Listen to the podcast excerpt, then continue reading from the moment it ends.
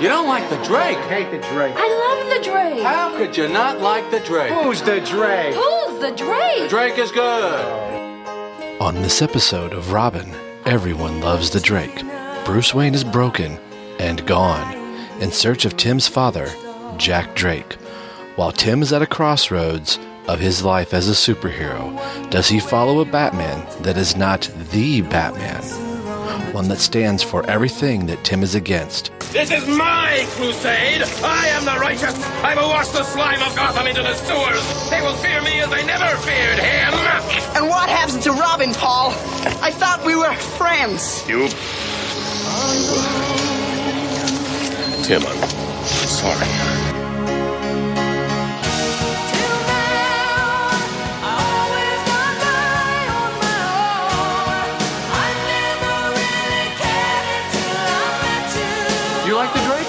I love the Drake.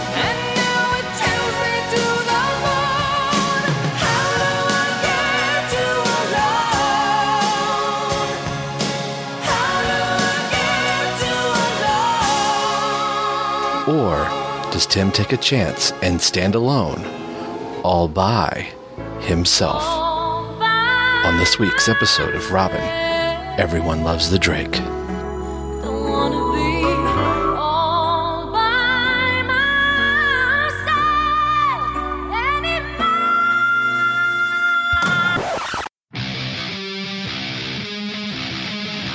The Drake? Hate the Drake. I love the Drake. How could you not like the Drake? Who's the Drake? Who's the drink? The Drake? Drake is good.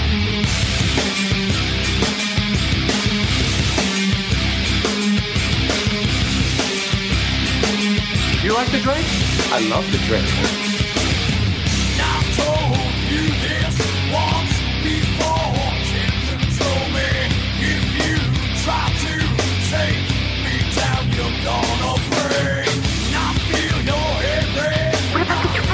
The.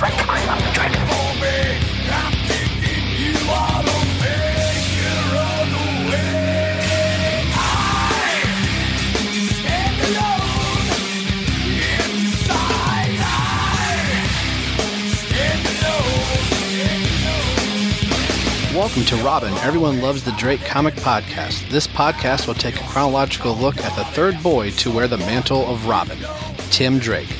We will start with Tim's origin and then make our way to Tim's ongoing Robin series that went 183 issues. So sit back, relax, and find out why everyone loves the Drake. Good for them. Love the Drake.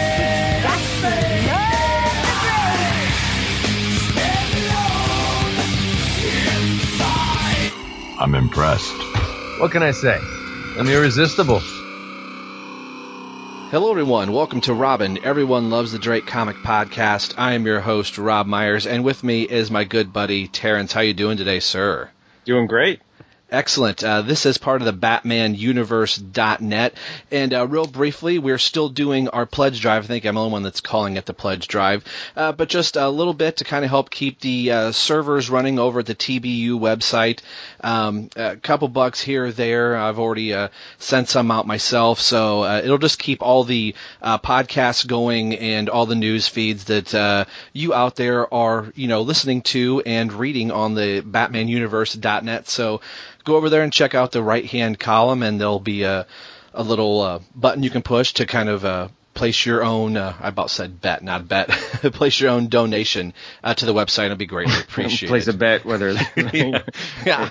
I'm going to place a bet whether this goes through or not. And uh, we're up to like 36, I think 38% so far. So that's been really pretty good. We've only been doing this uh, for uh, about a month now. So that's been really helpful. So thanks to everyone out there. Um, real quick, uh, just uh, for some people that maybe have uh, stumbled onto us after Terence and I did a guest spot over at uh, Holy Batcast. So I want to say a big thank you to Andy D. Genova and uh, Holy Batcast as a whole for having us on there. It was uh, a blast to talk to some Tim Drake and uh, some of the uh, Holy Batcasters got a chance to uh, hear our love for the Tim Drake character. But if you want to get a hold of us, you can do so at Robin ELTD podcast at yahoo.com. We're also on Twitter at ELTD podcast on at Twitter. And we have a Facebook page at facebook.com slash everyone loves the Drake. So uh, leave us a little message and we'll uh, start a conversation with you. And thanks for stopping by. And we're also a proud member of the Batman Podcast Connection. And again, as I said, this uh, podcast is brought to you by the BatmanUniverse.net. And speaking of the Batman Podcast Network and Batman on Film, we have returning with us Ryan Hoss. How are you doing today, sir? Hey guys, I'm doing great.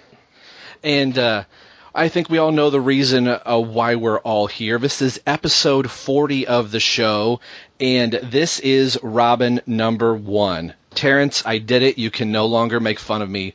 Um, I'm going to pull a Costanza, and I'm just going to sign off right here. I'm going out. We'll go out on a high note. we made Uh, it. you know the, the the episode hasn't posted yet, so lots of stuff can happen. The hard drive could crash, so we can let's wait and see. Asteroid could hit the Earth, but yeah, maybe in a week uh, you, can, you can say that. Yeah, just when I hit send. Uh, thank you for being my Jerry Seinfeld and crushing Costanza's dreams. yeah. You want to be my latex salesman? Yeah. That's right.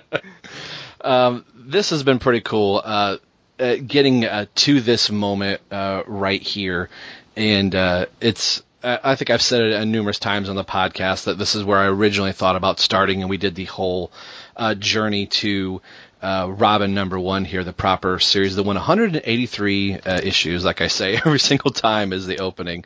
Um, this is going to kind of be a little bit of a, a free for all, just kind of the big moment for uh, Tim Drake and Robin to finally have his own book. So I just kind of wanted to air quotes go around the room and uh, ask you guys, you know, uh, did you pick the book up on uh, release day? What versions of the book do you have? How many copies of it? How many variant covers? And you know all those uh, really cool things. So we'll kick it off to our guest uh, Ryan. Uh, just what was your uh, leading into this? Your your anticipation for it and your thoughts, and you know how many books do you have, and you know those that those type of cool things. Man. Well, when Robin number one came out, I was uh let's see. Six years old. so I- I, I- figured. not- so I did not get it when it first came out. Uh, but uh, like I I think I've mentioned this on a another sh- on the previous show I was on with you guys. Like um, I was familiar with Knightfall even at an early age. That at that age because it was such a gigantic event, it was not hard to get swept up in it because it was kind of everywhere comics related. So my my dad would take me to the comic book store. You know, the one we had in uh, our local town in uh, Tennessee was called Funny Pages, and no, before that it, we, it was called M&M Comics. Wow, like a whole different comics.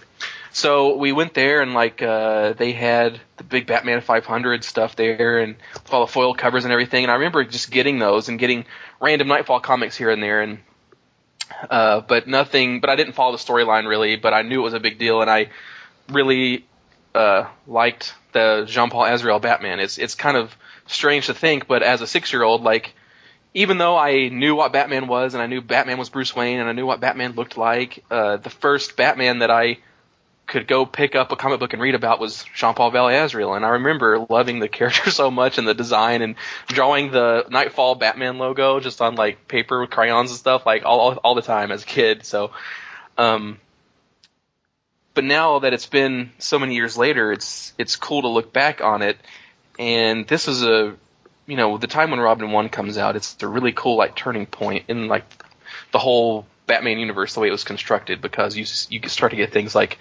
Robin number one and Catwoman number one, and it's it's just a more complete uh, Batman universe that they've kind of started to make here.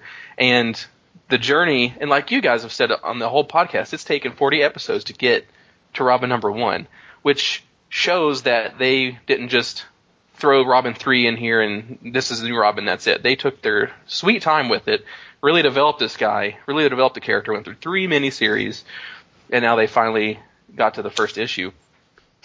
Um, so over the years, I've really been fond of this whole Knightfall period of comics, and I've collected the issues here and there. Um, and but although I didn't get Robin number one on release day, I do remember very vividly, for for some reason, getting Robin number four when it first came out. Um, uh, around Easter time, uh, when Robin Four was out, I you know my parents didn't always get me like an Easter basket for Easter, but that particular year I got a cool Easter basket with Batman stuff in it, and there was one comic book in it, and it was Robin number four, and I very vividly remember it because I it was just completely out of context. I didn't know what was going on. I didn't have the one through three or anything like that, and I remember reading it and the the way that that comic book ends, I was just like freaking out. I was like, "Oh my god, Robin's dead. What's gonna happen?" And I, I don't think I ever uh, got issue five until like 15 years later or something. so like it was it was very interesting. But to to, to get back on track, I have uh, three copies of Robin One. I have the newsstand edition, and I have two uh, of the cool foil, awesome variant covers. One of which is uh, uh, regular, and one of which I just uh, put a, a picture up on Twitter. You can see um, it's signed by Chuck Dixon and and Grummett, which is pretty awesome. So where do you keep that in your house? I'm just I'm wondering just for for safety purposes, you know, in case you know. Oh yeah, in Yeah. case you in case you're ever in the yeah, I'm I'm just saying, you know, in case you got to get out of the house and you need to pick up your comics, and hey, Rob, go grab that one. I Uh, the first thing I do is go. Yeah, I go get Robin number one, and then and then I get my dog. And then you get your dog right. yeah. Priorities. um, yeah, no, yeah, I've got a, I've got a big uh, uh, I've got those cool um drawer boxes nice. That uh, all the comics go in, and it's it's it's in there, so it's it's easily accessible. So don't worry about that. Nice, nice. uh, I, Terence- no, I forgot. I for, completely forgot I even had that signed issue. I think, uh, and that's the thing too. Like my dad will notice things like this when he goes to flea markets or stuff like that, and he always sees like, you know, Robin number one. He's like, oh, this is cool. And I think I think my dad got me this just at a flea market randomly one day, and it just happened to be signed, and it was like, wow, this is awesome. That's cool. So it was just peeking there in the in my collection. I thought that was pretty great. Uh, I was the same way. I forgot that I had a Tom Grummett signed um, Robin Three Cry of the Huntress number one. oh wow. um, that it was in. I I remember picking it up at the, a comic book shop that was uh, getting ready to close, and I think I paid ten bucks. That's what the sticker says on it. I think he might wanted, may have wanted twenty, and I said, "Well, hey, there's a sticker for 10.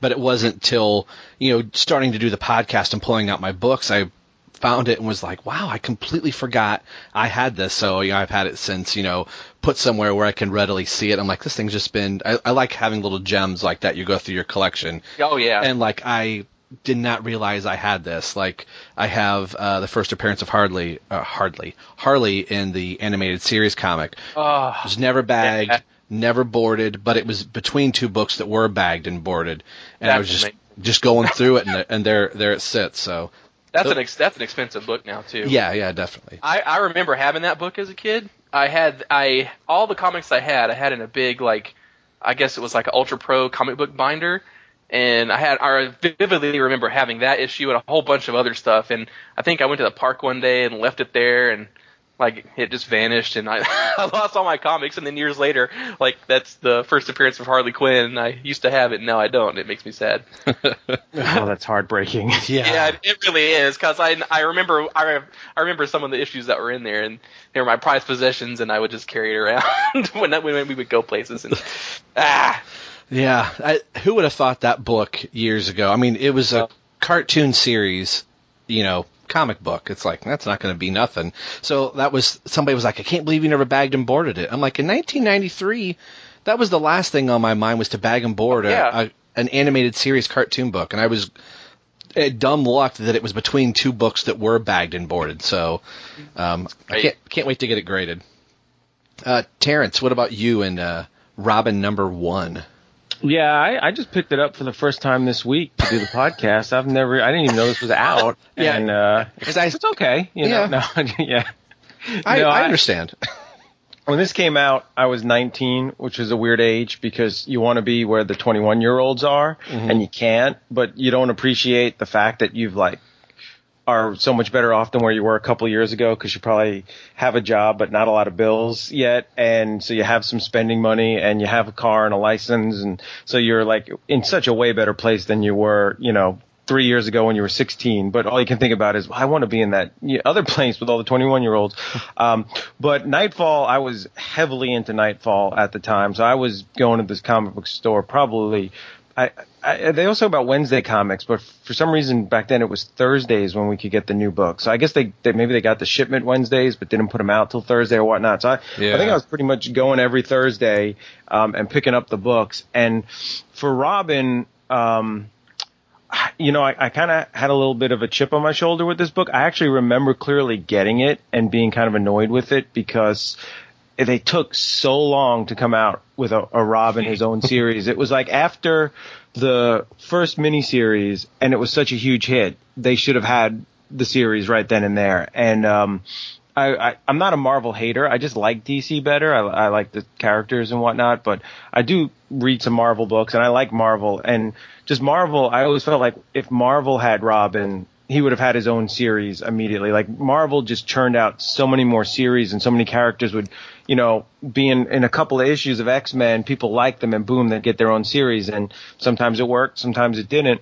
Um, and so when this finally came out after three miniseries and two annuals and showcase issues and all this stuff, I had a little chip on my shoulder of like, oh well, now you do it, like now you bring it out, like I, you know. But um, I only have the one newsstand edition. Um, I was by this time just burnt out on all those like special covers and full fully cut, you know, covers and all that. And I was just like, I'm just getting the newsstand and that's it. I don't need, you know, the, the special effects. Um, but I think like maybe about two or three pages into it, um, I was just any little like chip on my shoulder I had was just completely over, and I was I was totally into it, and I don't know when exactly it happened, but this and people might laugh, especially if they're artists, but somewhere around here is when I started to notice that there were different artists writing the book. I know that sounds like stupid, but like before that, it was just they were comics and they were artists, and I just assumed that whoever was drawing it, they all drew Batman the same way, or they all drew. And Tom Grummett's art, especially maybe because his faces are very distinctive and very Yeah. similar, like everyone looks like a clone of each other, is the first time where I kind of noticed, like, oh, well, this artist is kind of got his own style, and where I could see a picture and know, oh, I know who drew that, and that's Tom Grummett. And I couldn't really explain what or how or why I knew it. I just knew, like, instinctively, oh, that's Tom Grummett. And I had a, a big puzzle that was a Tom Grummett, Batman and Robin, and um, he was also doing a lot of Superboy and Superman stuff at, at the same time. And um, so I kind of have like this little fondness in my heart of like where when I first kind of realized like different artistic styles and had that ability where you could just see a picture and know who drew it. Um, so, um, but I don't know if this gets me kicked off the podcast because I only have I only have one copy and it's the newsstand. But I have I have saved it for 23 years, so that that has some street cred, I think. Yeah. All right, y- you barely skated by. I mean, Yes. if I was letter grading this, you would have an F plus. Where's Yeah. your signed copy? Yeah. yeah, you don't have a signed copy. Uh, wait a minute, neither do I. So you're all right. You're all right. Yeah. Uh, I've got uh, three, well, two versions of it. I have the the newsstand, and uh, I bought the uh, the foil. You know, jumping through the glass. I just I love looking at this book. Um, I think I've only ever had had it out of its bag and board. I think twice. Because I think back then, like, oh, I wonder if this book's gonna have different content. And once I realized it didn't, it went in the bag and the board. And I thought there's no need to get it in and out. I don't know if I thought this book's gonna be a million dollars someday, but you know, it's not. You can get it fairly, very cheap uh, on eBay and different things. But uh, uh, this was uh, really cool, and I went as far out, and I also tweeted a, a picture of the books that I have, and I've put up a couple things too. But I also have the uh, little mini cardboard poster, and if you can kind of hear that, it says "Robin Alone at Last" on sale now. It's the you know same image, image that's coming out, and I asked the guy at the comic book shop if I could have that when he took it down. I also have the Robin mobile that would hang uh, up above the comic racks where it's you know the 3D image of him swinging. Uh, so Yeah. I've, I've got that little thing too. So anything that was Robin at that point that wasn't nailed to a wall, even if it was nailed to a wall, I bought. And then when the trade paperback uh, came out of the first, I think uh, this first uh, set of stories and a couple showcases, I I have that as well. So uh, for going through the podcasting, this is what I'll be you know referencing through is the uh, Flying Solo um, Robin series in a trade paperback. So I, I thought this was really cool. Um, I don't. My little shop, which I've said before on the show, was basically a mom and pop's romance novel type of place. But I felt like I had to be there because I had graduated high school, uh, same age as Terence uh, 19, 18 years old, had just graduated high school in, in 93.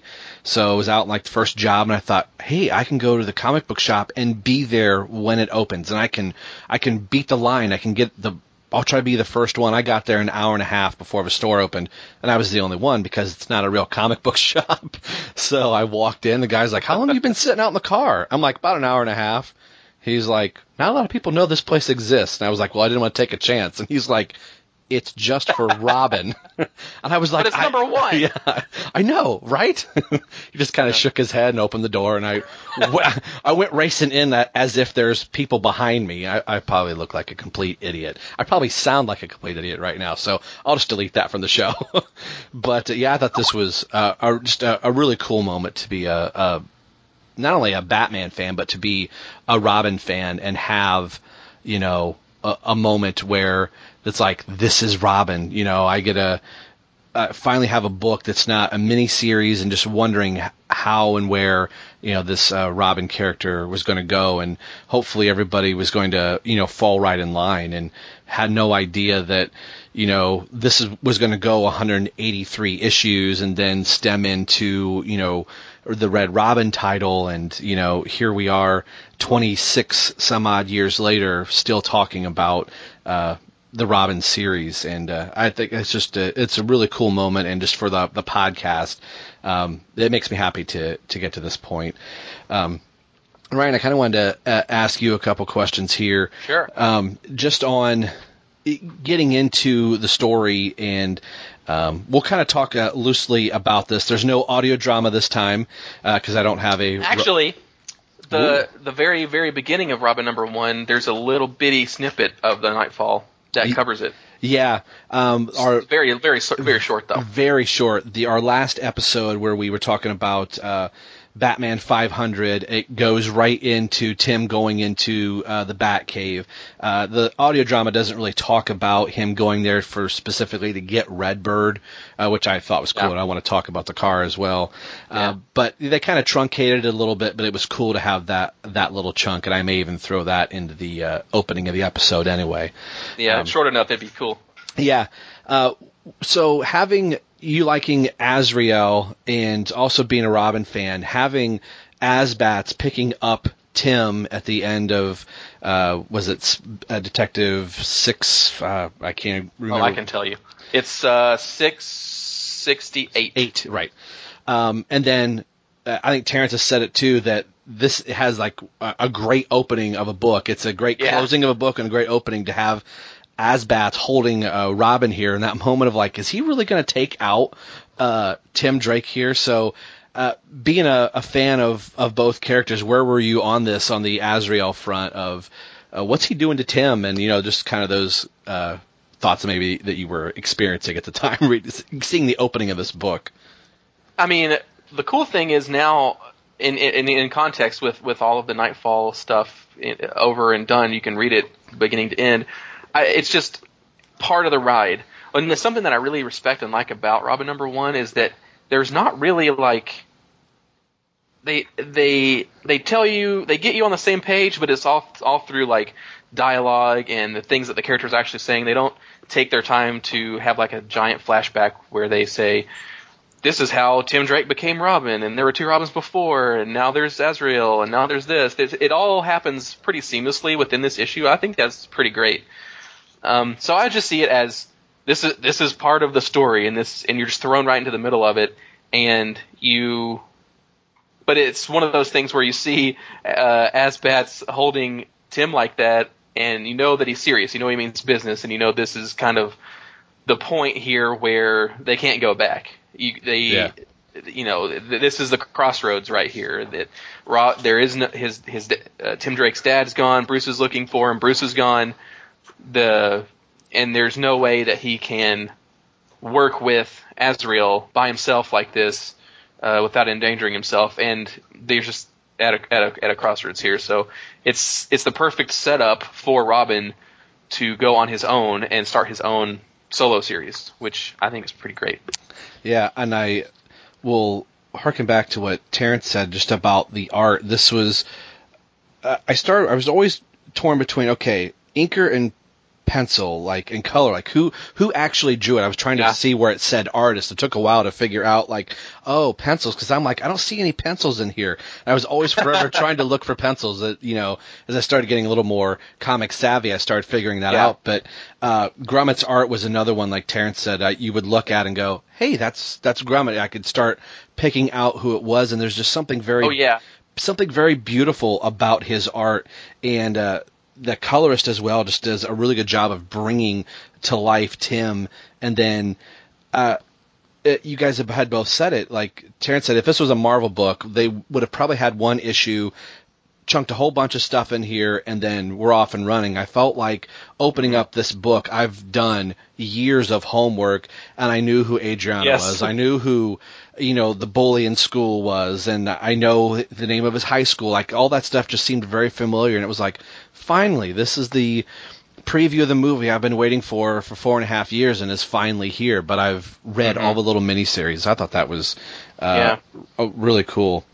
and this is kind of the the spot in in uh, my comics history where I I did start to notice like different artists and different styles too.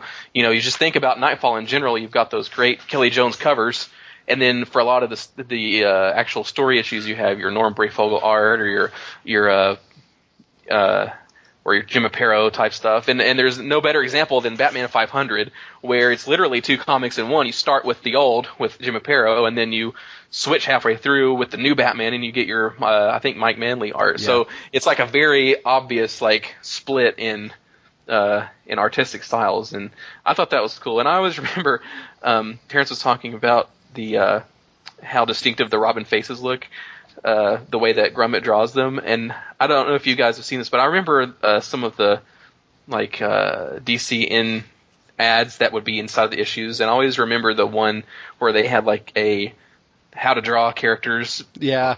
thing. You know what I'm talking about? Yeah. And they like draw Robin, and it was like a circle and something else, and then like a finished Robin face, and it's like, eh, just go pick up Robin issue, you know, eight or Oh, whatever. yeah. Yeah. I, I've, for whatever reason, that's that's sticks out in my mind. Yeah, because it was always his art that they uh, Yeah. had used. Yeah.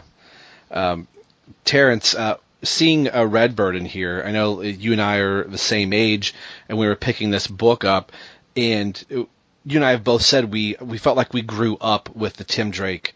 Uh, character this whole entire time. So at the time we're graduating high school, Tim is graduating to his next thing, and being able to drive to a comic shop even though that wasn't my own car, it was my parents' station wagon. I remember getting in the car after kind of thumb. I read this in the parking lot and thinking just how cool Redbird was, and Tim's got his own car, and I thought, well, I got my own car. So I don't know if you had the those same things of like, you know, and it was cool that Tim wasn't given like the Bat bike that he paints, you know, paints red or, or something like that. Yeah, But it's ha- interesting that it's not just like yeah, it's not just a you know a scooter or like a motorcycle or something. It's literally a car. I think that's very interesting, and I think maybe they did it deliberately just to compare it to the Batmobile and to compare it to like you know kids turning uh, you know of age to start driving a car. I think that's a really cool idea. Yeah, and there's very few teenage superheroes who have a car because most of them are you know, they can fly or have some kind of powers or Beast Boy. They don't make too many you know non-powered you know, younger superheroes. So I, I can't think of anyone else who had a car. But my car at the time was red, so I had this like thing. Can I get a like a, a personalized license plate that says Redbird, or should I write Redbird on the back? I never did any of it, but there was that kind of thought. But you know, mine was a Dodge, so it didn't. It, I, I loved that car, but it didn't wasn't quite the Redbird. So yeah. Um, I've got a, uh, uh, Eaglemoss is uh, like a, a miniature, not a miniatures, but they're like a little statue figurine company, and they started doing a Batman automobilia collection where you could get like they'll make a reproduce uh, classic Batman you know vehicles in like little model size, and they did uh, the Redbird uh, early on. I ended up picking it up, and I don't think it's ever done in the series. If it has, I'll, we'll probably find it as we go through. But in the book that you get with the little model, it says that the Redbird would be able to like change or transform into a sports coupe. So when Tim was taking his dad to his doctor's appointment, he would still be in Redbird, but it would just look like a, a red convertible that he would drive around. Mm-hmm. And uh, I I think if that only ever happened once or twice, but it's not in this uh, series uh, that we're currently Right. looking at because you know Yeah. Jack's not around. I was one. I was, you know, I read that too about the car. I was wondering if you knew exactly when and where that happened. No, um, But- I'm sure if I dug the magazine out, it it would say, but I don't have it right in front of me. The first thing that comes to mind when you think about a transforming Batman vehicle that I think of is the the Bruce Wayne custom coupe. Yeah. car. Uh, it's a toy from Batman Returns. I Yeah. thought that was the coolest thing, and uh, you can even go and look at the uh, the commercial for it on YouTube. That is, they've got like Bruce Wayne driving around in it and in a regular car, and and and the the announcer's like. You know, Bruce Wayne's going down the street, and oh, there's Catwoman, and now he needs to use his custom coupe to transform into Batman. and then they and then they repeat it again.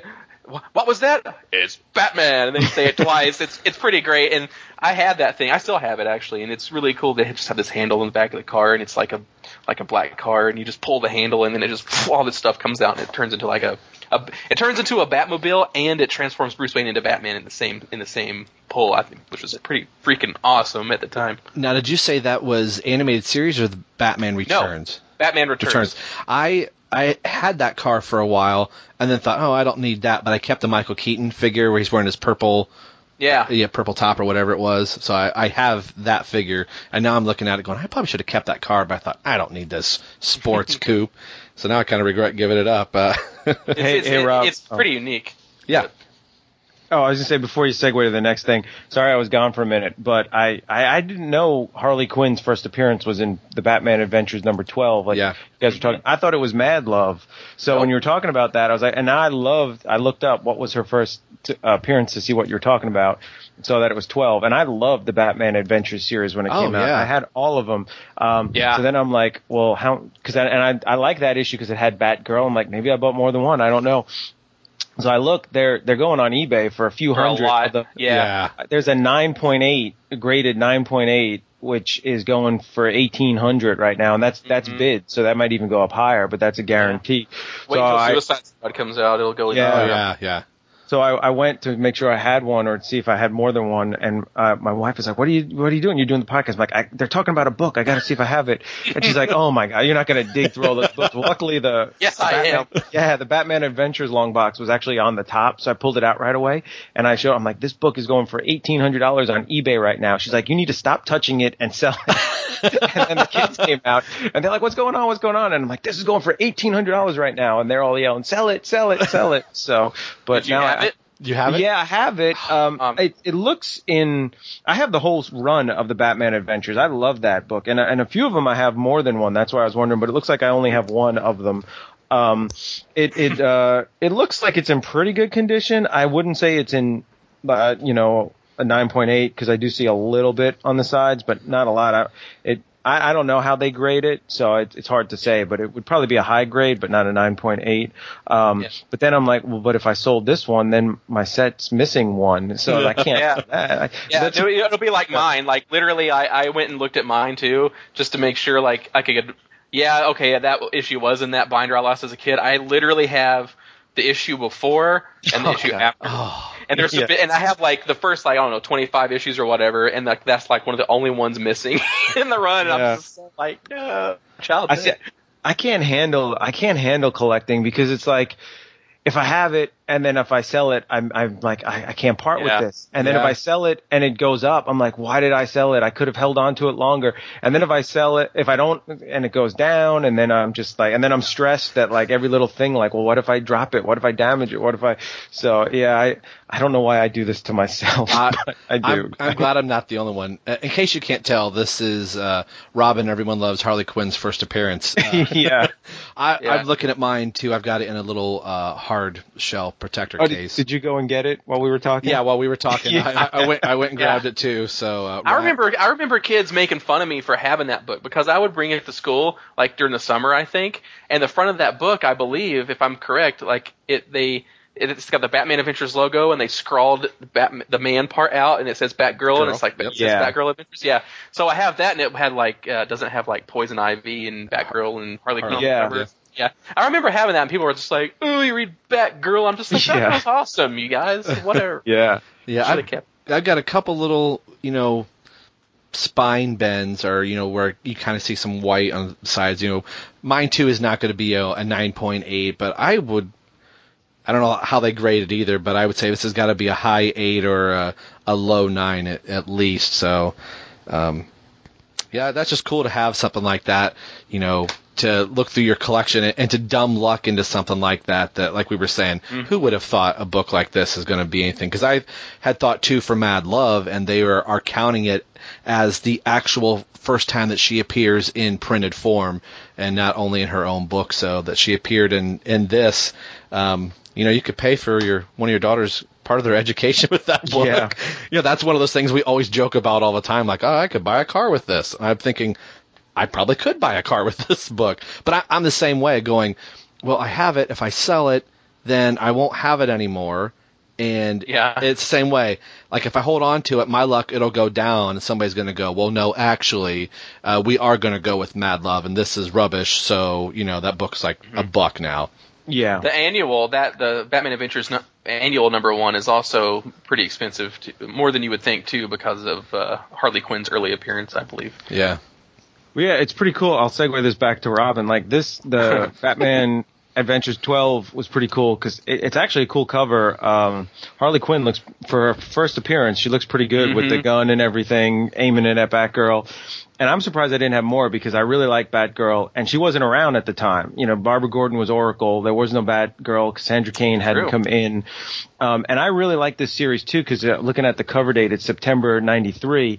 So it was like a kind of a a, a fun Bruce Wayne, Batman, traditional Batman, but it was going on at the same time as Knightfall.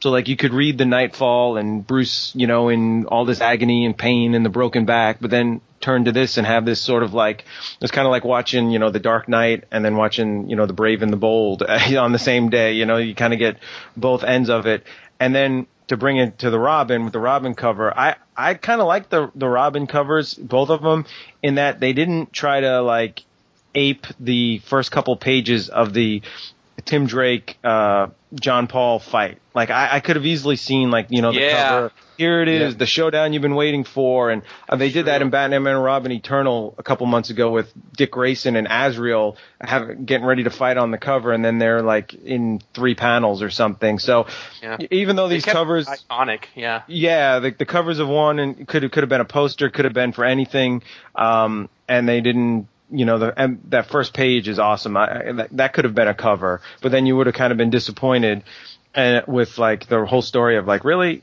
I only got the four pages of them, but um, anyway, I, I like the covers.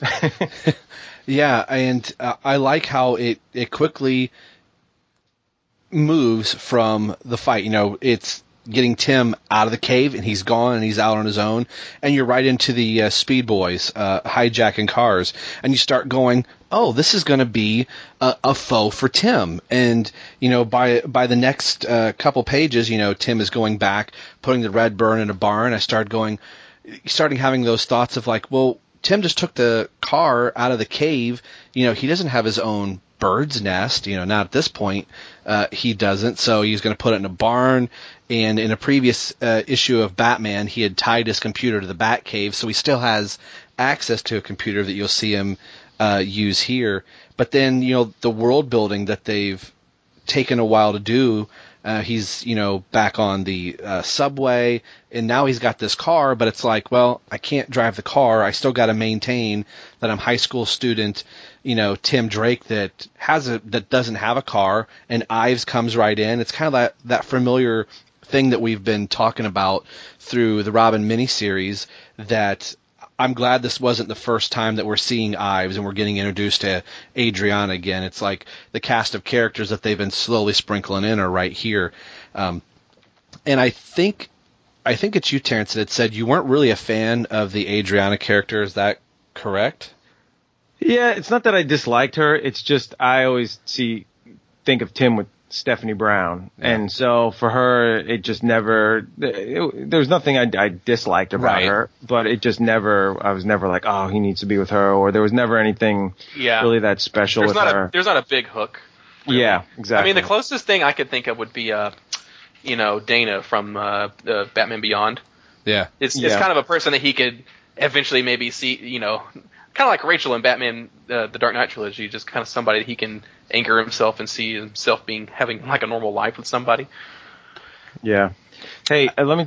I, I just mentioned this for a second. If you, I don't know because I don't have the the foil cover, but in the newsstand edition, it's kind of cool because on on the backside of the cover is an ad for Batman Knightfall Skycaps, which I guess were like Pogs, which were Oh, kind of big in, in the early '90s. And it's cool because it has really big the the Kelly Jones cover of Bane breaking Batman's back, and it's uh, a little extra bloody and stuff. And it's like that ad basically sums up where Robin and John Paul have gone through in the last, you know, uh, six months or so, or whatever this has been in, in comic book time, or three months. And it's cool. It's like they didn't have to put a recap. They didn't have to um, have this whole like what you missed thing. It's just like that ad kind of makes you go, Yeah. oh yeah, that's right. And then what's really weird, I don't know if you have the issue in front of you, Ryan, and uh, uh, but Yeah. that one of the pogs is of the cover. It says "Revenging Robin's Death," and it's got the Batman. I think he's like tripping out on Scarecrow toxin. Yes. Yeah. And Yep. if you look at his Batman logo, it's the new Rebirth Batman Oh, logo. Kind of. Oh, are you Yeah. kidding me? Now I got to open the book up. Yeah, You're right. yeah. That's into I I've for a few weeks now I've uh, been posting pictures on Twitter where I feel like the whole uh, stuff we've been seeing in Rebirth has been uh, telegraphed all along. Because if you if you see, I noticed I, I read Holy uh, cow! Because I, I just thought, well, I'm not going to open up the bag and board. I'm just going to look at the book through the trade paperback, and I have these pogs, man. I have I have an unopened box. oh of wow. Wow. all of them. It's it's amazing. but I but I, I've noticed that if you read uh, Robin to the Joker's Wild, and a lot of panels, like Joker has a smiley face button that he's Yeah. wearing, and I'm like, holy crap! They knew about Rebirth way back, way back then. This is insane. That's crazy. Uh, there was a little bit of a um, culture moment or pop culture reference in here. I'll see if you guys picked up on it. When uh, Tim is on the train, when Ives comes up to him, he asks if he's going to go to the movies. And uh, The new movie, the Stallone movie. Do you know what movie they're talking about? uh, Judge Dredd. No. Oh, Demolition Man? Science. Demolition Man. Okay, yeah. Yeah, there was a, a, a footnote in the back of the uh, trade that says um, went, and saw, went and saw Judge or Judge Dredd. Went and saw uh, Demolition Man. Liked it. That's why it's included for Tim to say. yeah. That's amazing. And here's something else really quick. Uh, and this makes the the foil special cover like that much more special in my mind. It's it's a direct homage to Detective Comics number 38 with which is Robin's first appearance. You know, he's jumping through that uh, Yes. Oh, yeah. Yeah. So it's, Yeah. it's it, that that cover is a direct uh, homage to that, which I think is pretty awesome because it's like Robin number one, new Robin, Tim Drake, but it still honors what's come before. I think that's excellent. uh, for the longest time, um, it, if we go to a restaurant or something like that, if I- you know we don't know the waiter's name, I'll always say, well, "Let's get Carl over here," you know. or if it's you know the ambiguous person that I don't know their name, I always go to Carl, especially if I think they're a jerk. And I think I attribute that to the Robin series because uh, Tim's nemesis in high school, his name's Carl. so I was like, my wife's like, where did Carl come from? I said, I think I got it from a comic book. And then uh, reading this, I was like, I think I got it from this. Just a name that I'll use for a random everyday Joe. And I like that he Tim has uh, somebody like that. Like everything's just really well thought out. That this is like his uh, Flash Thompson. You know, Tim could clearly beat the snot out of this guy, but he can't and uh, ends up having to save the jerk from the Speed Boys as they're going through. And uh, I thought uh, Chuck Dixon just did a really good job in just these very first few pages of just setting up uh, the relationships that you know Tim's trying to think if is he going to get with Adriana, yes or no, and then here comes the new jock in the school, and now great, now this guy's going to try and steal my girlfriend away, and then for Tim putting his life on the line to save the jerk, ends up getting a hug from the girl.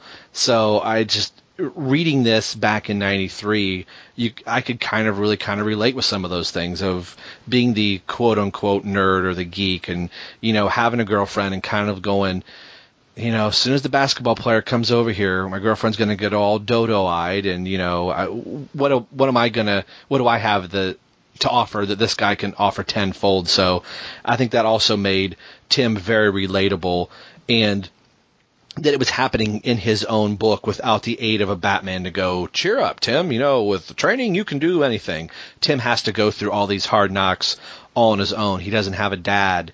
Uh, he's got a, about said a house mother. He's got a, a maid that he's got to keep this ruse up of like, oh yeah, dad's on this vacation and, you know, uh, at a spa when he has no idea that his dad's ever going to come back and it, what the condition of Bruce is going to be, and uh, it just made like this first issue just it, so so appealing that I just I wanted to keep reading and reading and knowing that oh, I've been waiting so long and now I got to wait an entire month. Um, I wanted to ask you guys about.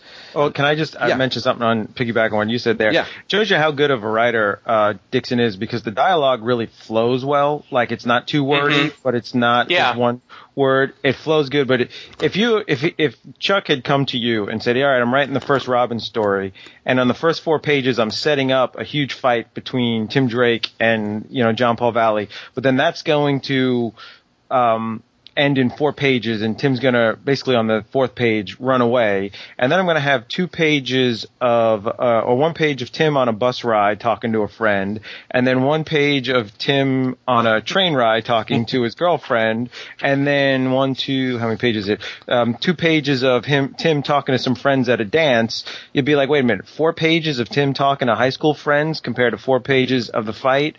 Yet when you read it, you don't even realize it. Like it, it No. just flows really well, and it, it shows you how good. Where you're not like, oh man, get back to the fight or get back to John Paul. You're kind of you're kind of immersed in, in this world, and and I did get the sense it was very much very much like early Peter Parker kind of stuff, Yeah. and almost like Archie comics, but like if it was more serious. And I, I love how Tim could, you know, he, he's torn because he could just like say, "Hey, I'm Robin," and impress everybody and put everybody in their place. But then he couldn't be Robin anymore if he did that. Like, Yeah. it's it's it's a great like showing how he has to kind of sacrifice a little bit and what he has to do. Um, so I, I, yeah, this is awesome.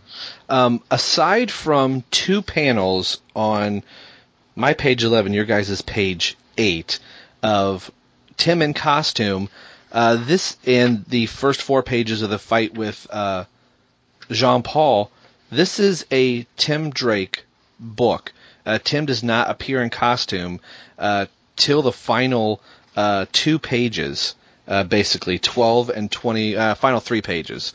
Um, And it wasn't one of those, like if you were saying that, you know, Dixon came to us and read, gave this whole over arc of like, this is what I want to do in the story, the first words I probably would have said back then were, well, where's Robin? I mean, yeah, Tim Drake talking and, you know, I didn't even think about it getting to the end of the book because then I'm like, I- I'm already invested in these characters. I'm invested in Yeah. Tim Drake, and it's not of like, okay, we don't we don't want to show him out of costume very long, so we'll do just a, a one or two panels with the girlfriend, and bam, we got to get him on a case. There's he's not getting on the case till the last quarter of the book, and and barely that. He's on his way to track somebody down, so he doesn't even come in contact with the big bad of the book yet, and we don't even get the spoiler connection spoilers till you know a- an issue or two down the line till we see how that is going to uh, pan out. Even though we see uh, his dad there and uh, the electrocutioner, so again, it was just well written all the way around.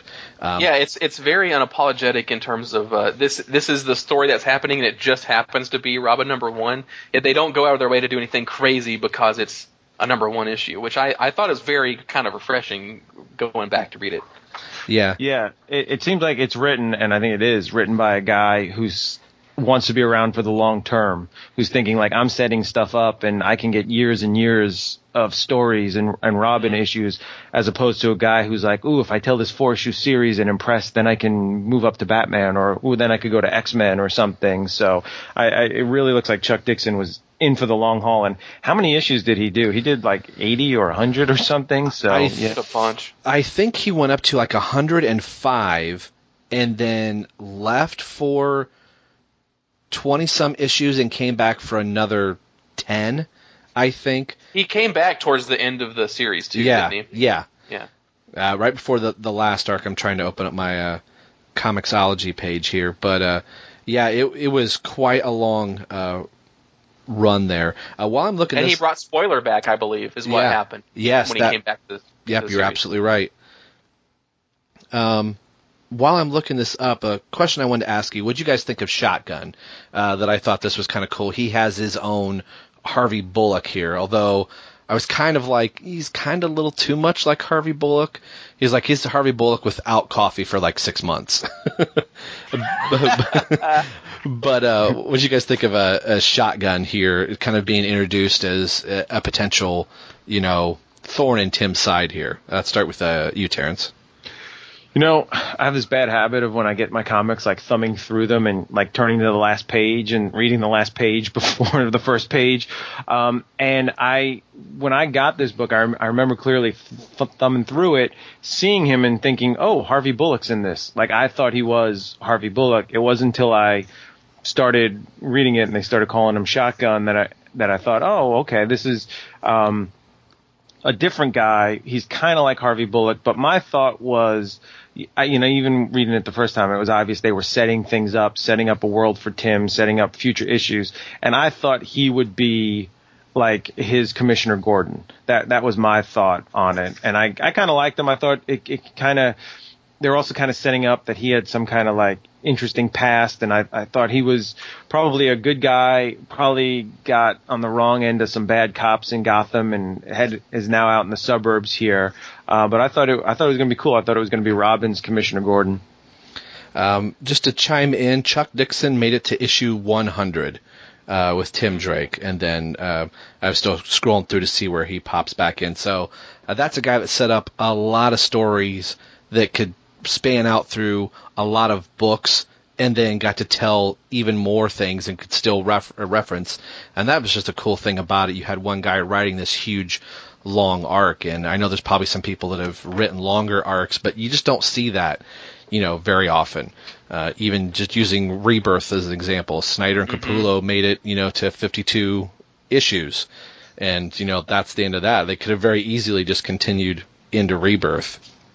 And I know Ryan hasn't said about Shotgun yet, but I just want to throw in the thing I loved about Chuck Dixon. He was writing a number of books for that line. Didn't he Yeah. write Nightwing, for a while? And his style like fit the character. Like I remember Robin was a little more upbeat and um you know like colorful and Nightwing was a little bit darker and like he he, he and did the whole Blüdhaven thing and all that and like he really could change his tone and his writing style to suit the character and the story. I really admired that about Chuck Dixon. Uh, what about you in Shotgun, Ryan? Uh, it wasn't that apparent to me when I was reading it that like this shotgun guy is going to be like Tim's, you know, Commissioner Gordon or anything. But it is, like you said, it is kind of one of those things where you see that they're introducing new characters to to firmly set up for Tim's world in this particular series, and I think that's really cool. And the cool thing is, is if you think um, shotgun could be an asset. It, it's interesting that like this is their first meeting, and maybe later, if if Tim does it right, he could have a somebody that he can like send on little missions uh, to find information or you know do things in the police department for him. I think that's kind of a cool idea. Yeah, uh, it's a tie up on Chuck Dixon. He does not come back to the series till issue 170. Yep, So makes sense. Uh, and like you said, it was tying up the uh, uh, the end of the Robin series, and I think he leaves again shortly before uh, it concludes. Um, I briefly mentioned uh, seeing uh, uh, Cluemaster. Forgot his name right, for a second. Uh, Cluemaster get tied back in. We haven't seen him till uh, since the he was captured by Batman and Stephanie Brown. Uh, clear back in uh, Detective Comics. I think was the Shadow Box story, if I remember correctly. there. So to kind of see that they're it's another part of you know Tim Drake's uh, universe again that's coming back. That you know it, this is going to be the first appearance of Stephanie Brown since that particular uh, event happened right before Knightfall. So you have the whole entire Knightfall series that's gone by, and now we're starting to get back in. Like, oh yeah, that's right. There's you know spoiler. So uh, I was kind of glad that they kind of left her out of uh, Knightfall for a while to kind of make you forget her. So when she is brought into the Robin series uh, by the next uh, issue or two, it's kind of like that another old friend that's kind of returning to the party. Um, I do think it's really kind of uh, uh, fitting for you know Tim to be uh, running here towards the very end, t- trying to catch the speed boys, and he's got somebody on his tail and it's shotgun that you know sets him off uh, the curve of the road, and he. Uh, there's a letter that we'll talk about before too long. That there's no airbag in uh, the Red Bird or whatever, so Tim kind of gets blacked out for a second and comes face to face with the uh, barrel of shotgun. Now, in my trade here, um, would be the last page of the book. It's right with uh, Tim on the ground here. It says, "I have a feeling that this is going to cost me a lot more than a ticket." Um, I have a blacked out bar in the trade. Does it say, "Will there be a Robin 2? Is there something that's written right? It says uh, continued next issue. Okay. So probably for the trade, they just decided to to take that out for whatever uh, Mhm. reason right there. Oh, and to clear to clear that up, to clarify that the the Stephanie Brown storyline, that's not Shadowbox. That's That not. is uh, it is Detective Comics 647, 48, and 49. I just read them. I just read all three of those earlier today. And Shadowbox were the um, Return of King Snake. Return of King Snake. Yep, that's right. Yeah. Yeah, and I think that's uh, actually if, and that's the thing. If anybody is is uh, new to the podcast and is because this is actually kind of a good spot if, if you're just like I'm nope I'm going to start with Robin number one. The a, g- very good prerequisite uh, before reading Robin number one would I think be Det- the Detective Comics six forty seven eight and nine because that is the first introduction of uh, Stephanie Brown spoiler and her relationship to the Clue Master and she's going to be a pretty important character in Tim's life going forward. Yeah, definitely. Um, so the issue is pretty much over at that point. So once it was all said and done, uh, how did you guys feel about uh, finally having Robin one in your hands? Whenever you got around to reading it, you know, I think we were obviously excited to read uh, number two. But uh, was it what you were hoping for? Was it under under serving the character? Or kind of where where were you uh, with the issue once it was all said and done? Let's start with you, Terence. You know, I can't particularly remember um, from back then how I felt after the issue. Only I, I do remember like the first maybe six issues or maybe first twelve issues that this quickly became one of my most favorite um, comic series that I was I was reading at the time, and um, one of the ones that I, I look forward to um, really a lot. Um, and I still, I still think it holds up really well. I kind of read the first six issues this week, and uh, I was enjoying it. I, if, if I, I would, I didn't, didn't feel it was dated or you know like oh, oh, this is so '90s or anything like that. I thought it was really good. Ryan. I think it's like like I've said through, throughout this podcast. I think it's really a uh, very well written issue, and it doesn't pull any punches. Like it's it's very it's its own thing. It's definitely breaking out into its own story, and they and they don't um they don't do anything crazy just because it's number one. It's like Chuck Dixon's very serious about making this its own thing, its own world, and it's exciting to to keep reading this series because Dixon it's it's like a it's like a soap opera or like a TV series. Like he puts enough new seeds in each issue to get you invested in the characters, invested in the story, and you just want to keep reading it to see how it goes. And he he, does a great job of wanting you to come back every month. And uh, I think it's going to be a great experience uh, to to make it through the whole series. Yeah. And the one thing that I also really liked about it for people that were like, I don't know if how can you have Robin without Batman? It still stays very much tied to what is going on in the Mhm. overall Batman universe without being pigeonholed to that because the Robin series for a while will snake in and out of the Batman books and you you could pick up a Batman book by the time Bruce Wayne comes back and you know, if Tim's off to go do, Batman tells him to do something, you'll get that in the Robin book, and then you'll kind of see Tim snake back and forth, and then cross over into Nightwing, and then cross over into Catwoman, while still maintaining his own book, and um, that was something I really liked. That it wasn't like they weren't so afraid to have him be out on his own, but when he needed to be with Batman, it made total sense because you felt like you were reading one giant uh, Batman universe, which I thought Yeah. was really pretty cool. And I like the precedent too. Before all this, you know, the Robin one, two, and three miniseries uh, basically involve Tim learning how to be Robin, and and Batman is largely out of the picture in all three of those. Yeah. So there's already this precedent of him uh, being able to operate on his own, be his own man, but also be there when Batman needs him. And now that Knightfall's happened and Bruce isn't there, it, it's the perfect opportunity to have uh, Tim be in his own book. Yeah, I, that's fantastic. Well, back in the day, uh, there was no internet that after you read a book to go hop online and go, this book's a piece of crap. I hate this book. You know, pretty pretty much what people do nowadays. But back then, you would get out these things called pen and paper or pencil and paper, and you would write a note, or if you had a parent with a typewriter, you could type up a note and you could send it to DC. And if you were lucky, maybe they published your comments or questions. It usually happened like months after you. There was no this like instantaneous, you know, reply that you would get. So something that uh, Terence had this really cool idea. I'll kind of let him take the the lead on this. You could probably guess where we're going to go with this. So, uh, what's our next little segment that we'll we'll we'll, we'll start doing this? I think this is going to be fun to kind of do. Yeah, um, I used to love the letter columns, um, and um, that I didn't really have any friends who really read comics or, or like I did. So what people thought of it, or, or getting like people's feedback, or whether they agreed or not agreed, is is kind of in the letter columns. But it was like you said, you you read the comic and you'd have to wait three or four months before the letters from your co- the comic you read. Sometimes I'd have to go back and reread the issue and reread the the letters. But it was also a good way to like catch up. Like if you started a new series, you know, um, or something, and you jumped in on like issue twelve.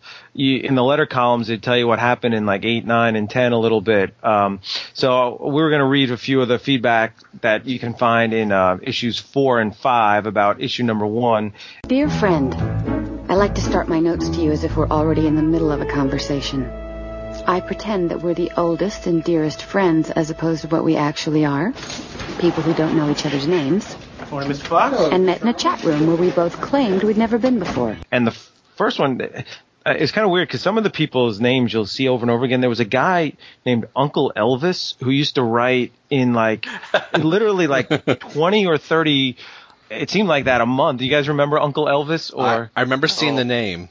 yeah, and then um, Uncle Elvis, like he, somebody wrote in a letter one time. I remember reading it. They're like, "We haven't heard from Uncle Elvis in a while. Is he okay?" And the editor's like, "I don't know." And then I, I never saw any more Uncle Elvis letters, and I always wondered, like, is Uncle Elvis okay? like, amazing. You know, it's been 20 years. Like, I don't know, maybe, you know, and, and then I thought, well, if Uncle Elvis died, who got all his comics? Like, yeah, I wish he was my uncle. That's right. Yeah, but um, this first letter in found in uh issue. Oh, actually, let me ask you this, Rob. Did you ever write in a letter that was uh published in any of the books? No, um, I wrote one, typed one up, and gave it to my parents to read. Uh, had my mom read it. She's always my spell checker. And she's like, Rob, you spelled this wrong. I do it all the time on Facebook. Um, but uh, I, I chickened out. Um, a a guest on the show, Tom Panarese, who did Taking Flight for a while. Um, he's got Pop Culture Affidavit going on. He was a guest here. Uh, he wrote in a lot to a lot of Teen Titans books.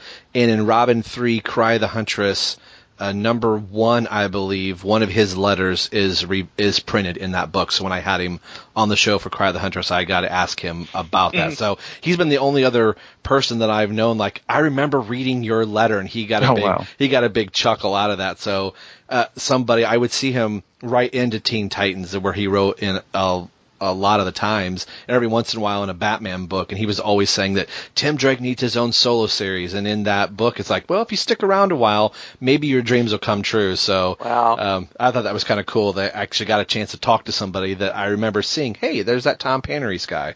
So no, I, I never got it. I never wrote. I, I chickened out. How about you, Ryan? Any? Or No, young? no, no. They were. I was way too young to even because you know I would read the books and be like, how are these people getting letters? And you know, I just didn't understand how how it all worked. I just read the comics, and of course, it was years and years later until I actually tried to start reading them in earnest.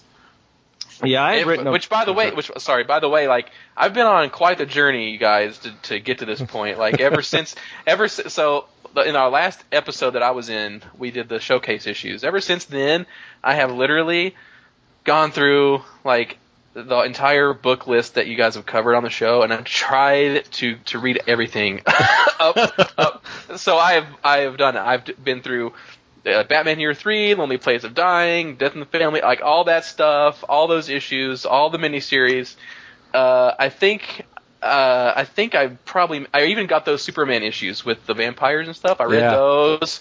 Um, it's cool. I've had most most of these comics, and it's been just a great excuse for me to like get them out and have a a, a goal and order to read them in. Uh, and though I have not yet read the Robin Annual number one, and I thought that was interesting that there's a Robin Annual that I guess came out before the solo series. Yeah, there was two annuals that came out That's- before this. That's in, that's kind of insane. Yeah. So I've got those, and so yeah. So, but no, I didn't understand uh, the, the letter columns, and unfortunately, didn't get to write anything in. Yeah, at some point the letter columns will change a little bit, and you'll start seeing people's emails address, and then Yeah. they were like a little bit quicker. I had written a bunch, and I got I had one printed in a Superman comic, and one in there was a the series The Ray that was out. Howard Okay. Porter drew it, um, but it was kind of a weird experience to open it up and be like, "Is it in it? No." And then you, "Oh, here it is," and then you're like, "I wonder if anybody will see or know," and no one ever did. so it's just like it's random. But um, here in the the this one letter by somebody named Matt Spalding from Sanibel Island, Florida, wrote his first paragraph. Wrote, "When I first read the fans' request for a Robin ongoing series, my third." First thought was, no way, he's a great character, but that would be overkill. And if Knightfall hadn't occurred when it did, I'd still I'd still believe that. I mean, I love it when Tim became Robin, but an ongoing series question mark. And that was the thing I sensed. There was a lot of like backlash to like Robin having his ongoing series. It seems odd now because so many characters have had series all over comics and so many like independent comics and image sprung up and you know all these new things but at the time for some people it was like absurd that Robin would have his own book Yeah, that's crazy.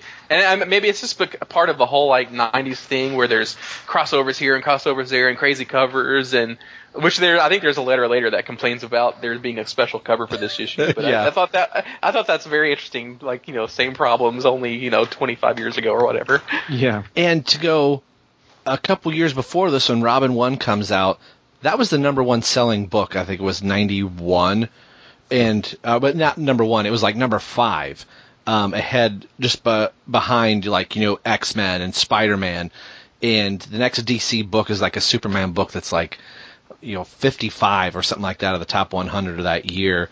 And then to get to this book where people are like i don't know if robin needs his own book. I'm like three years ago people were parading in the streets to like yes give us a solo series.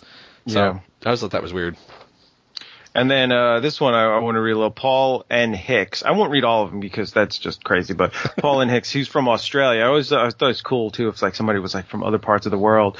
Wrote, um, although the comic industry is wallowing in a glut of gimmick covers, at least DC seems to be making special covers that are very attractive and desirable. Tom Grummett has proven he is superb with dynamic characters over in New Titans and the Adventures of Superman. And I forgot, I think didn't Grummett do one of the um uh Lonely Place of Dying or did he do uh, No. that, that Tim Drake uh, Dick Grayson story though? oh yeah he did yeah he did the So- the titans um training day or whatever that was Okay, yeah, yeah it was it, yeah. And then he kind of writes that you know he he likes seeing Ariana again and kind of goes through all, everything here um, with shotgun and stuff. Um, and then let's see what what else here. This one here is funny. I, I bought the dollar fifty version of Robin number one. I'm tired of gimmick Yep. covers and I resent paying extra. In this case, a dollar forty five for foil covers, holographic covers, or other gimmicks that don't improve the quality of the comic. uh, which is kind of where I was with it. That's why I don't have the foil comic here, but I do have a Batman Adventures number twelve. So I did something right. there you go No, I love that the response that they give kind of puts the guy in his place, where they're basically like, "Well, that's kind of why we presented two versions of the cover, so you could buy the cheap one, and you know the it is number one, and it's kind of special, and it's uh it's an homage to uh, Tim uh, Dick Grayson's first appearance as Robin." So I thought Yeah. that was a pretty Yeah. great response. Yeah, because I guess the standard cover was that too, and I, I always thought they released the standard cover because people who had subscriptions in the mail and stuff, they would, you know, they didn't want to send them the the extra one. Um, but yeah, but then some people buy two. So, uh, but then this guy here, Don Cromie from Cleveland, Ohio, out your way there, Rob. Yep. Um, is kind of more what I was thinking. So he says, finally, after three miniseries of varying quality, Robin has his own monthly comic. Too bad. It's just funny how how critical. Like I know. Yeah, what a backhanded compliment. Uh, Varying too bad- quality. yeah, too bad Bruce. All had to written by the same guy, though. yeah, yeah. I complain about that.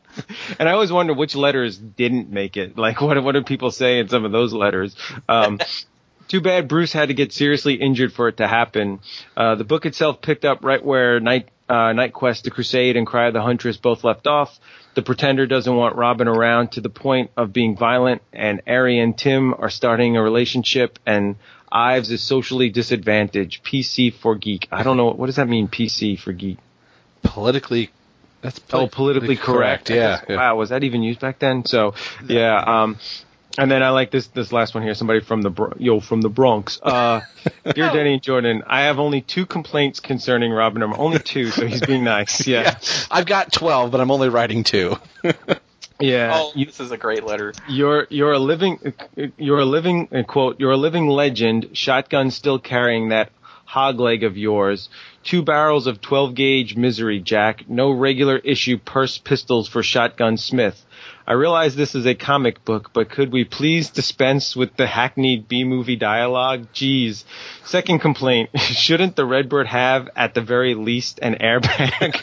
or those aircraft seatbelts like the Batmobile has so Tim won't go bashing his head every time there's a collision? And what's funny is, when I read the first issue, I actually thought he wrecked the Redbird. I was like, "Oh man, Yeah. it- it's gone in the first issue already." But that's that's funny. His complaint is the dialogue is cheesy and it didn't have an airbag. And I, Speaking of dialogue, I think there's it's. this Oh, sorry.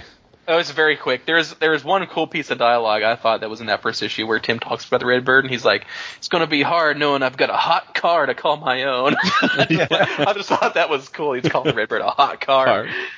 Uh, what I think's even funnier about the email or the email, geez, listen to me. The letter is that they reply and say, uh, "I told Tim he should to buy American." Like, well, that's why there's no airbags because you know the uh, the Chinese don't know how to put airbags in the car, the Germans or whatever. I thought that was kind of. I liked how they would uh, have a little fun with uh, people in their replies too, which I it, it, that always makes me laugh. and then in um, issue five, now I- I'll test you because I don't know this here, but there there people were talking about how the letter columns just called Robin, and I I think it was traditional like the first couple letter columns would just be like the title, but then someone would come up with something clever, and then my favorite always was Green Lantern, which was from the planet Oa, and it was Oa by the way, or yeah yeah. Well, no, and and in the Azrael book, it ended up being uh, "As You Like It." As you like, yeah. And I remember Detective Comics was always Detective Comments. Uh, but what what has Robin's become? I don't remember. Did you? I don't remember either. I'm the books are too far out of my reach. Uh, Yeah. I'll try to rush to find it while we're talking. that is your job, Ryan. Go. Damn you, small headphone cord. Um, I yeah. got wireless. I got wireless, so I'm good. Yeah, nice. Um, the uh, this person suggested Shane Digby from Louisville, Tennessee, suggested the Redbird Gazette. I hope it really didn't become the the Redbird Gazette. And then, however, just yoking like a yoke. Oh, that's, Oh. it's bad bird jokes. Yeah. Yeah. Um, but I like this one. At uh, issue 36, it's uh, in the back of that issue at least. It's called. Wait for it. It's called Round Robin.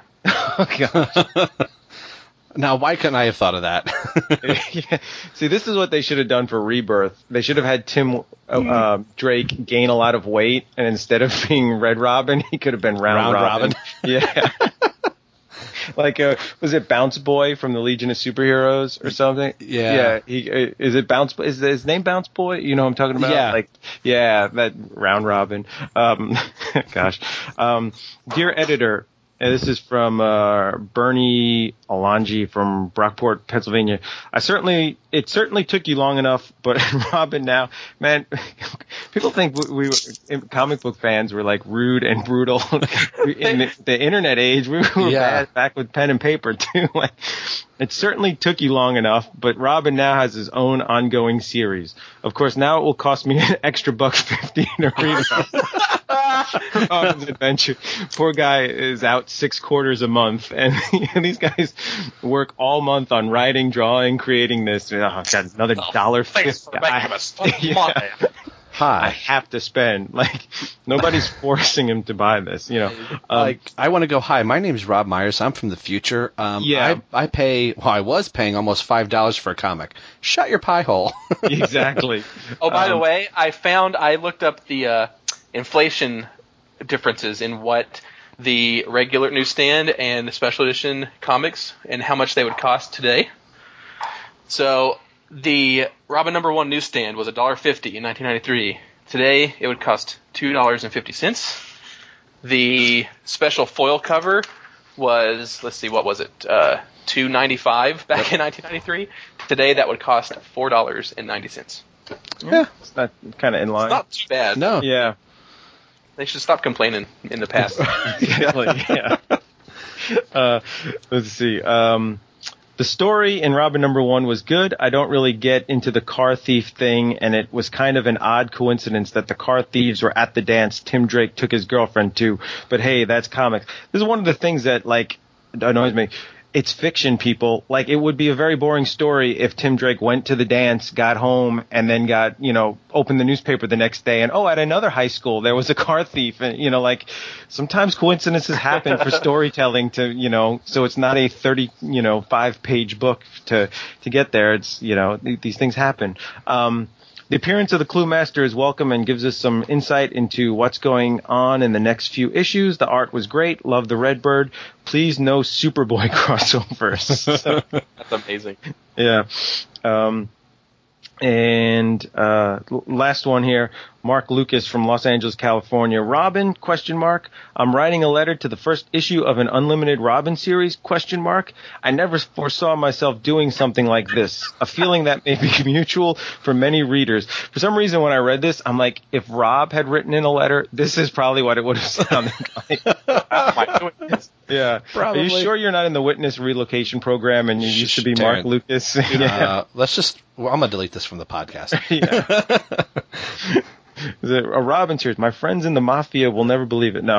Um, uh, let's see. Where was I? Oh, um, Robin, despite his successful revival in the person of Tim Drake, still carries the image of being Batman's goofy sidekick. Yet here I am letting you now know how charming and fun the new Robin series is. The 80s signaled the arrival of the dark and gritty, angst-filled hero. In the 90s, DC has been at the forefront of introducing fun characters in fun comics. Superboy, Catwoman, and now Robin.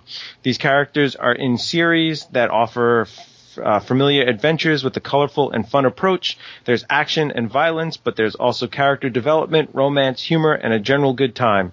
These are gar- that's everyone's good time. I want action, violence, some character development, romance, humor. Um, Old fashioned swashbuckling. That's right. it's the same thing this guy put on his Match.com profile. Uh, romance, violence, and a good old time. Um, these are guaranteed crowd pleasers, comics that don't seek to do any more or less than entertain the reader. There aren't deep meanings hidden within the language where the reader needs to have a degree in English slash philosophy slash psychology to decipher. So um, my guess was he had just read Wat, I mean, just read Watchmen before he wrote this letter and then read Robin. Um, just plain good storytelling combined with colorful and dynamic art, what the doctor ordered. Further, these comics can be read by fans of all ages, the kind that, uh, the kind this is, what was this? The kind that is clamored for now. Sorry. I suppose I'm writing to Robin. Thanks to your efforts, I'm proud of it. So, Rob, are you sure you didn't write that letter? I legally don't think I'm allowed to talk about it. So no, I uh, that does sound like something I would write. but I I think he I think that letter said a lot of stuff that we've been talking about. It's Yeah. it was fun in the '90s. You're coming out of the the Dark Knight Returns and the dark and the gritty, you know, and here well, you have even Knightfall too. Yeah, I mean, even it's- Knightfall. It's hardcore stuff, you know, for not the early '90s. and I think that was the cool thing coming out of it. And uh, uh, not trying to go back into the Harley Quinn issue, but I was picking up the animated series because, like, well, this is the only book that Bruce Wayne is Batman in, and I've got Tim Drake Robin to read. So th- those were like two two big books that I always relied on every month. Were were, were the fun books that I had. And then, you know, the whole search and the Knight's Quest and Crusade and all that stuff was kind of the, the darker side of Batman. But even with the darker side of Batman, you had this fun, bright character, but it wasn't goofy Waka Waka. I'm the silly Robin character. You know, it's not the Harley Quinn character. It's somebody that you could relate to that was more on the brighter side, as Robin should be, but was written very seriously. And I, I, Yeah. I enjoyed it immensely. There's one letter in here that I think is pretty good. You want me to read it? Yeah, yeah, go, Go ahead. for it.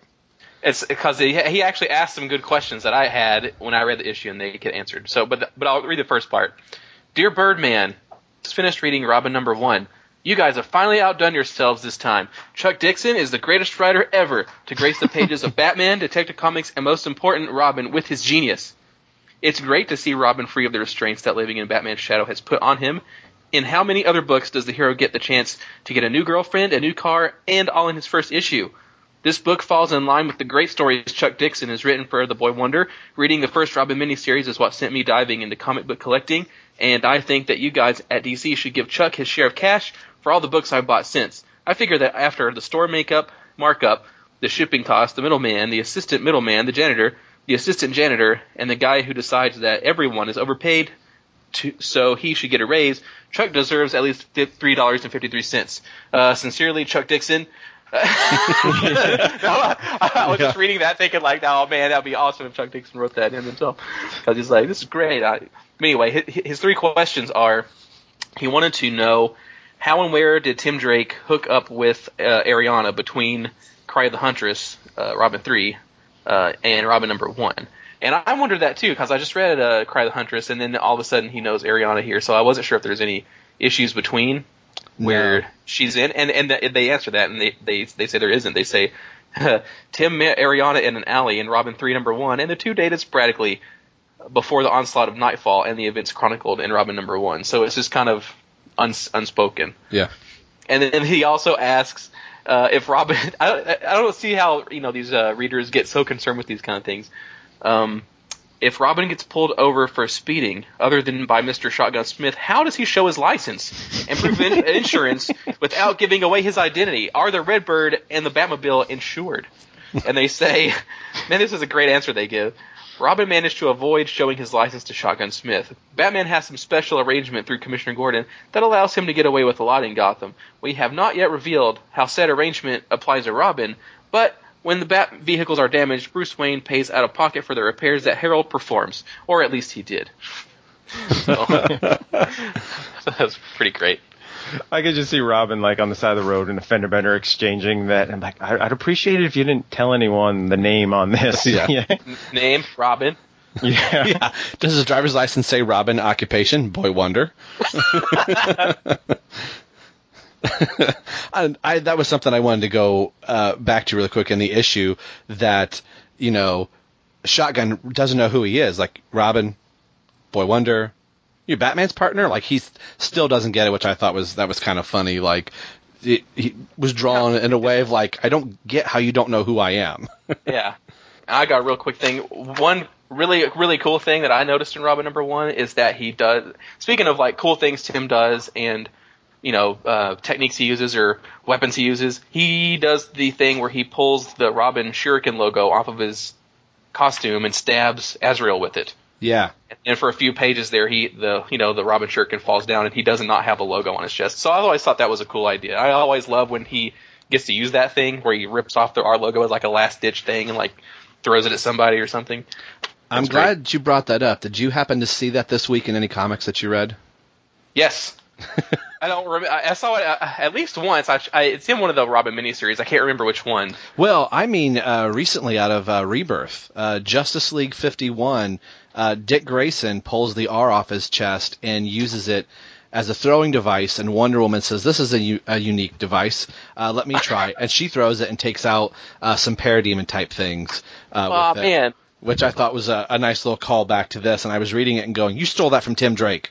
now I'm gonna have to read that. I did not pick that up because I got Justice League 50, and I was like, okay, I don't need the other ones because Rebirths now. I don't need to read this, but now, darn it. Yeah, it it. It loosely ties into uh, Titans uh, Yeah. Rebirth, so it kind of sets up you know Dick Grayson and Dick Grayson, Robin, and Batman, and what was going Mm. on right there. So I thought that was nice that you you brought that up. Yeah. Um, I just kind of want to go through a couple little uh, replies here that we had. Uh, Donovan Grant over um, at the Batman universe, and he used to be um, one of the uh, comic podcasters over there. Um, he was just talking about. I sent out a message if anybody had any thoughts or feelings on Robin One, just the series. He sent a couple tweets. Says uh, Tom Grummett's uh, probably is the ugh, try that again. Tom Grummett probably the book's best artist, although uh, the one that he's uh, he followed was the most greatest. I can't even read that right. Uh, although most of the ones that followed were great, so uh, we're saying that you know the all the other artists that were on this series were really good, but Tom Grummett always is the first thing that comes to mind when I think of the Robin series. It's it's these first handful of issues that he did. He said, "My brother and I each have a copy of issue uh, one with the different covers, and uh, late to this date, I miss uh, Adriana Dzerchenko. So he's somebody that uh, does kind of miss her, and uh, uh, it'll be interesting as we go through this to kind of find out, you know, what happens to her. I, I can remember her being there, but then at one point that she's just gone. But I don't- can't remember if she's killed or leaves or goes back to Russia. Um, It'll be interesting that I know Tim self destructs the Redbird to get out of a jam and destroys the car. So uh, I remember at a certain point after one year later going, whatever happened to Redbird? So there was a chunk of time that I wasn't following the Robin books. So I went out and bought. Uh, I almost have the whole complete series now. Nice. So this is going to be kind of cool. There's some books that I've I've never read. So doing the podcast to go through uh, some of those books for the very first time will be uh, really pretty cool. Um, we had some nice comments uh, over on Holy Batcast of just saying that they enjoyed uh, Terence and I over there. So I just wanted to say a big shout out to there. And then uh, the last thing I have here, and then a group that I'm a part of, of Comic Book Collectors Forum. I, I sent this out there on Facebook. Uh, they said, you know, give a shout out to Norm Breyfogle if you would. Um, I would have loved to see Norm Breyfogle do uh, Tim Drake Robin uh, in this series.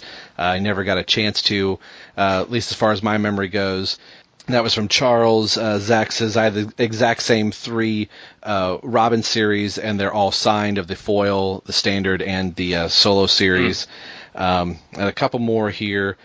It says uh, I bought this book for five bucks back in 2000, and uh, somebody asked uh, what was it going for.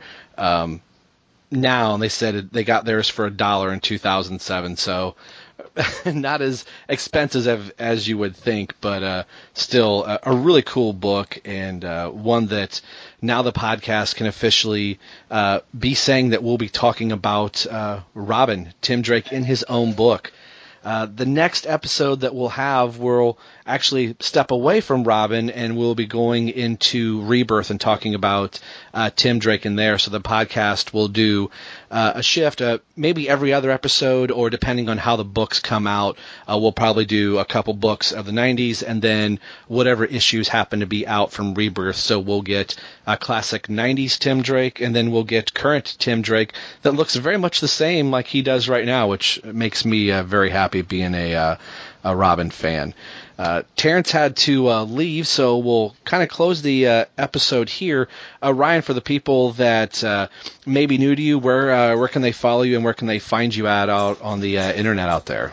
Ah, all right. Well, you guys can follow me on Twitter at SMB underscore Ryan. And the, the reason it has a SMB at the start of that is because it's related to my Super Mario Brothers, the movie website, which you can visit at smbmovie.com. And I am a regular uh, panelist and contributor to Batman on Film. And uh, I'm on the Batman on Film podcast uh, every week. And you can just follow them at, uh, at Batman on Film on Twitter or batman-on-film.com. Excellent. And you can find uh, Terence at O'Neill Ties on uh, Twitter and I believe on uh, Instagram as well. Uh, Ryan, it's been an absolute pleasure to have you back on the show uh, to get to talk about Robin number one. And uh, we'll have to pull you back in from time to time as we go through some of these uh, Robin issues, and uh, especially maybe when we get closer back to uh, Knightfall and see what good old uh, crazy Azrael AzBat is doing. Yeah, I'm I'm I'm really enjoying the- series, and uh, I I can't wait to kind of follow the journey along with the podcast and read read. You know, I think next we get uh, oh, there's like an issue of Robin that's like I think issue nine is the KnightsEnd aftermath, and then Yeah. issue or two before that is like uh, KnightQuest the conclusion. I mean, there's all kinds of cool st- uh, night Knightfall tie-in stuff uh, here, and then I think oh, go ahead. And I'll say a big one that Terence is chomping at the bit to do is Prodigal. Uh, the first time Yes. that Dick Grayson becomes Batman. So you've got uh, Tim Drake that's uh, now teamed up with uh, Dick Grayson Batman, which is a, a really cool story.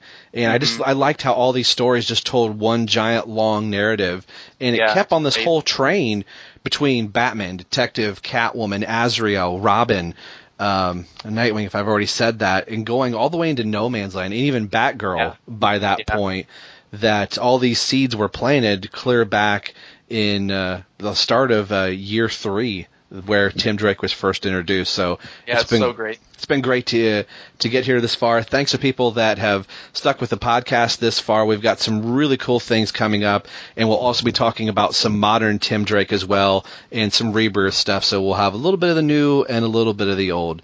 On the behalf of Ryan and my co-host Terence, this is Rob Myers, and you've been listening to Robin. Everyone loves the Drake. Yay, we made it to issue number one. And thanks for tuning in to the BatmanUniverse.net. We'll see everybody later. Take care. Bye.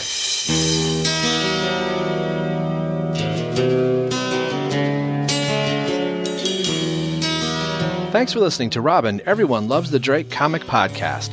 This podcast has been brought to you by the BatmanUniverse.net. Tim Drake, Robin, and all related Batman characters are under copyright of DC Comics. This podcast is solely for your entertainment purposes. There is no money exchanging hands at any time for any reason. I can't even find a quarter underneath my keyboard. So no infringement is intended by this show. This also applies to all music and sound clips as well. So there should be no need for you to send Lex Luthor's lawyers after us. That would be greatly appreciated. Thanks.